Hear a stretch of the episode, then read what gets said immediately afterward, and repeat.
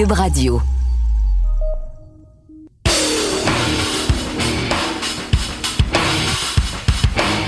Fin abrupte d'un début de saison de rêve à Miami, le carrosse s'est transformé en citrouille.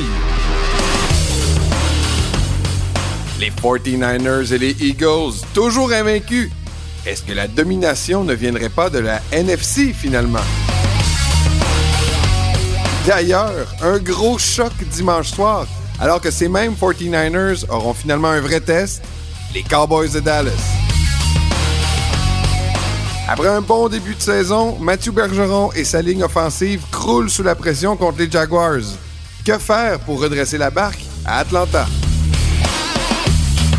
Les actus de la NFL, les questions du public, la chronique au bar, de savantes analyses et beaucoup d'émotions, c'est ce qu'on vous promet dans ce nouvel épisode de La Zone payante. Bonjour à tous, merci d'être là pour ce nouvel épisode de La Zone payante. Mon nom est Jean-Nicolas Gagné. C'est un plaisir de vous retrouver sur Cube Radio, le podcast très populaire de La Zone payante. Et c'est entre autres grâce à l'apport de notre spécialiste en football de la NFL, spécialiste au Journal de Montréal et de Québec, Stéphane Cadorette. Salut, Steph. Salut, Jean-Nic. Content de te retrouver. Écoute, cette semaine, mon cher, on a eu des retours sur terre assez abrupts. Je te dirais que les partisans des Dolphins, j'en connais un qui était assez déçu, certainement. Qu'est-ce que tu as pensé du match des Dolphins? Il y en a qui se disent « Ah, ben c'est juste que depuis la saison, ils jouaient au-dessus de leur tête. » Mais il y en a qui disent carrément « C'est une fraude, les Dolphins. » Là, l'espèce de match de 70 points, ça a été vite. On a vite trouvé la solution pour arrêter les joueurs des Dolphins à l'attaque. Qu'est-ce que tu as pensé du match? Puis qu'est-ce que tu penses du reste, quel genre d'ajustement devraient apporter les Dolphins pour le reste de la saison? Ben, moi, comme je te disais depuis le début de l'année, je les vois pas comme une fraude, ça c'est sûr. Pas pour un mauvais match, là. Écoute, c'est sûr que j'ai hâte un peu de voir un peu l'apport de Vic Fangio un petit peu plus. Le génie. L'attaque, je pense. Tu parles du génie de Vic Fangio, là. Attention. Comme tu m'as écrit dimanche, je vais te donner le crédit, là. T'as hâte que le génie sorte de la bouteille. Oui. Un petit peu embouteillé, mais écoute, ça va venir. Je pense que ça va être une petite période de rodage, mais je suis pas inquiet du tout de l'attaque, là, ça non. Le truc, c'est qu'en fin de semaine, il y avait quand même des trous sur la ligne à l'attaque. Tu sais, Connor Williams qui joue pas, Terrence Armstead qui sort au deuxième quart, me semble. Oui, il est sorti, ça, mais je dirais que ça n'a pas aidé. C'est incroyable. Là. On aurait eu la chance quand même cette année d'avoir Terrence Armstead pendant un match et deux quarts. Moi, je m'attendais à moins que ça. Fait que là, de savoir qu'il va avoir joué 6 quarts ou presque, pour moi, c'est exceptionnel. Fait que c'est vraiment de valeur dans son cas, Jean-Nic. Il est très, très bon quand il joue, mais c'est ça. Tu sais jamais combien de départs il va te donner. Tu sais, tu regardes, quand il est pas là, ça paraît. 14 pressions sur Tua dimanche par les Bills. C'est plus que lors des 3 semaines précédentes combinées. C'est vraiment beaucoup de pression. Puis pourtant, Tua se débarrasse vite du ballon. On en parlait la semaine passée. Ça n'a pas été évident. Quand tu as une bonne couverture comme les Bills avaient, ben ça aide aussi à appliquer de la pression. Donc, c'est ça. Mais les Dolphins, tu me dis, ont-ils une fraude? Est-ce que c'est fini? Est-ce qu'ils jouent au-dessus de leur tête? Dans 2 semaines, tu vas être beaucoup plus calme. Et là, ils affrontent les Giants. Après, ils affrontent les Panthers. Ils vont être 5-1. Ils vont marquer encore 50 points. Oh, tu penses ça, toi? Avec la ligne qu'on a... La girouette. Non, mais écoute, c'est impossible de penser que les Dolphins vont remporter des matchs avec la ligne offensive qu'on a, à moins qu'on joue contre des équipes de la NFL qui mettent pas de pression sur le corps. Là, on a des chances, mais malheureusement, il y en a très peu.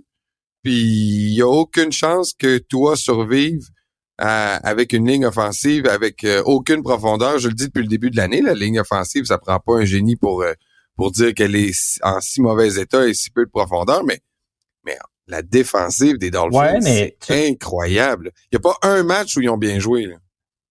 Je vais encore me faire l'avocat du diable pour la ligne à l'attaque. Les Bills, c'est une puissance de la conférence, c'est évident, mais la ligne à l'attaque est pas parfaite non plus. Les Chiefs, écoute, les Chiefs, en ce moment, c'est très inquiétant, leur ligne à l'attaque, là. Du côté de Jawan Taylor, c'est une catastrophe, le bloqueur à droite. Donovan Smith à gauche, c'est pas clair non plus. Il n'y en a pas d'équipe parfaite, donc c'est pas un handicap qui peut empêcher les Dolphins là, de faire un long bout de chemin. Par contre, c'est sûr que c'est pas la solution idéale, surtout quand ton corps arrière a démontré par le passé qu'il pouvait avoir des problèmes avec les commotions. Là, on souhaite pas que ça revienne. À date, ça va bien de ce côté-là. Écoute, tu regardes les puissances dans la conférence américaine, tu sais, Cincinnati, la ligne est pas parfaite non plus, même si on investit et on investit et on investit sur cette ligne-là. Il y en a des problèmes à gauche et à droite de ligne à l'attaque. Je suis d'accord avec toi. Là, je pense pas que les Dolphins sont une fraude. Là, je pense qu'ils vont avoir une saison correcte, mais je pense qu'ils jouaient au-dessus de leur tête depuis le début de la saison. Je pense que la victoire contre les Chargers, c'est un peu... C'est une victoire qui a été à l'arraché, mais que ça a un petit peu mis de la confusion là, sur la réelle valeur de l'équipe. Là, on s'aperçoit que les Pats, c'est tout à fait brouillon, puis c'était pas surprenant qu'on puisse les battre. Les Broncos, depuis 2 ans, ils se retrouvent pas. Mais quand on va affronter des bonnes équipes, on va perdre. C'est ça le secret. Puis je terminerai en disant aussi que Tua, dans son point de presse à la fin du match, a dit que ça va rendre plus humble certaines personnes qui en avaient bien besoin. Là, c'est dur à interpréter ce qu'il voulait dire. Est-ce qu'il pointait des gens en particulier ou est-ce qu'il disait qu'en général, une défaite comme ça fait du bien à l'ego après avoir eu une grosse victoire? Mais... C'est pas Tyreek Hill aussi qui a dit c'est la meilleure chose qui pouvait nous arriver? Il me semble avoir dit quelque chose comme ça. Je sais pas trop s'il y a des gars qui se sont gonflés la tête là, en se disant que ça y allait finir la saison de 17-0, là. Mais oui, disons qu'on ramène ça sur le plancher des vaches, ces petits joueurs-là qui se voyaient dans les nuages. D'ailleurs, parlant de O-line, j'aimerais ça que tu me dises un petit peu la façon dont tu vois le début de saison de Matthew Bergeron, parce que j'ai regardé le match qui était à Londres cette semaine, puis j'ai pas trouvé que Matthew a eu un bon match. Je sais pas si t'as la même lecture, je dis pas que c'est de sa faute s'il y a il y a eu plusieurs sacs, puis si quelques screens ont pas été aussi réussis qu'ils auraient dû, mais je sais pas, je l'ai trouvé perdu, j'ai trouvé qu'il se retournait des fois en se demandant où il était son joueur, puis c'est un peu tout le thème de la ligne à l'attaque. Qu'est-ce que tu penses des Falcons en ce début de saison et de notre Québécois Matthew Bergeron? C'est sûr que Matthew, je trouvais qu'il avait très, très bien parti l'année contre les Panthers, le match auquel j'avais assisté là, pour ouvrir la saison. Depuis, il y a eu des hauts et des bas, disons-le comme ça. Puis, je pense que c'est normal. Faut pas nécessairement paniquer puis se dire « Ah, on pensait qu'il allait être bon, puis finalement, ça fonctionne pas. » Faut pas oublier qu'il apprend une nouvelle position. C'est sa première année dans la NFL. Il y a une période là, d'adaptation. C'est tout à fait normal. Mais la ligne, en général, fonctionne peut-être pas aussi bien qu'on pensait du côté d'Atlanta. Desmond Ridder, justement, qui a été victime de 4 sacs du corps. Puis, écoute, c'est assez spécial parce qu'il y en a des armes dans cette attaque-là. C'est ça qui est difficile à catcher. Carl Pitts commence à essuyer des critiques à gauche, à droite, mais là, l'entraîneur-chef Arthur Smith mentionnait après le match « Ouais, mais Carl Pitts, il est toujours pas à 100%. Rappelle-toi, il y a eu une saison recrue sensationnelle en 2021. 2022, là, il a raté 7 matchs pour blessure au genou. » Mais c'était-tu sensationnel, sa saison 2021? Ouais, écoute, il a été le deuxième tight end de l'histoire à avoir plus de 1000 verges à sa saison. Non, j'avoue. Fait que ça on n'en doute pas. La deuxième année, ça a été plus tough, les blessures, tout ça. Là, il revient. Puis ça a été spécial que Smith dise tout à coup, il est peut-être pas à 100%. Ridder, mais jusqu'à maintenant, moi, je trouve que c'est mauvaise vision du jeu. C'est un petit peu inquiétant. Tu te demandes où ce corps arrière-là peut mener l'attaque, là, vraiment. Là, le backup, on le sait, c'est Tyler Heineke. Tyler Heineke!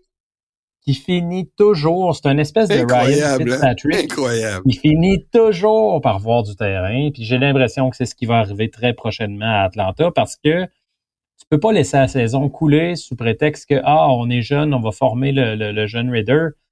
C'est une équipe qui peut compétitionner pour le sommet parce que la division sud n'est pas très forte. Là, ils sont 2-2. Fait qu'à 2-2, il n'y a pas de raison de paniquer parce que justement, la division va peut-être se gagner à 17, mettons. Mais... Sur 17, peut-être même pas. Là.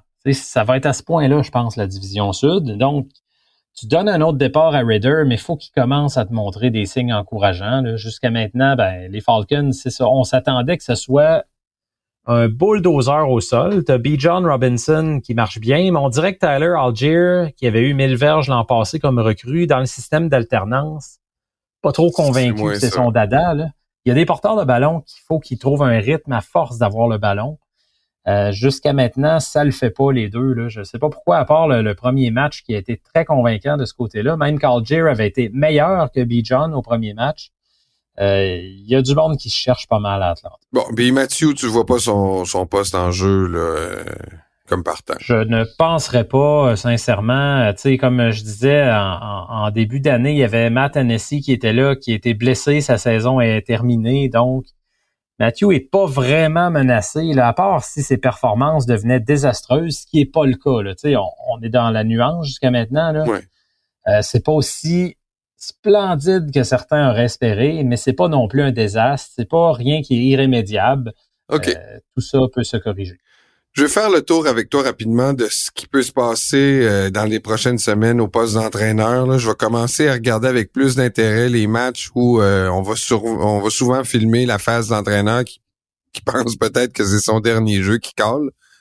Où tu vois, toi, qu'il y a des entraîneurs là, où ça chauffe. Là. On en parle souvent, puis tu sais, écoute, c'est pas mêlant, là, j'ai même pas appris le nom du coach des Bears, puis je me dis que ça sert à rien. Ça vaut pas la peine. Ça vaut pas la peine. ça vaut pas la peine. Il est parti bientôt. Je sais pas si les Bears vont être impatients à ce point-là. C'est quoi son Christinon à lui, là? C'est Matt Eberflus. Lui, c'est l'ancien coordonnateur défensif des Colts. OK. Il avait très bonne réputation en passant. Là. C'est pas un no-name qui ont sorti de nulle part. À toutes les années précédant son embauche par les Bears, il était dans les candidats à gauche, à droite. Il y avait beaucoup d'entrevues. Donc, faut pas pointer du doigt parce que c'est un nom moins connu. Les Bears, en disant « Ah, ils ont pris le premier clochard dans la rue. » C'est pas ça. C'est juste que, est-ce que c'est le gourou offensif qu'il fallait? Il semblait s'être bien entouré avec Lou Getty qui provient de l'organisation des Packers. Mais à un moment donné, tous ceux qui viennent de l'organisation des Packers, on commence à se dire « Ouais, mais est-ce que c'est Aaron Rodgers finalement qui... » Donner un plus beau CV à tout ce monde-là. Tu sais, Nathaniel Hackett, Mike McCarthy, Lou Getty maintenant qui est rendu le coordonnateur à l'attaque des Bears. Donc, Eberflus finalement est peut-être pas si bien entouré. Il aurait peut-être fallu un esprit plus offensif à la tête des Bears parce qu'on le sait, là, traditionnellement, c'est une équipe défensive qui joue au sol.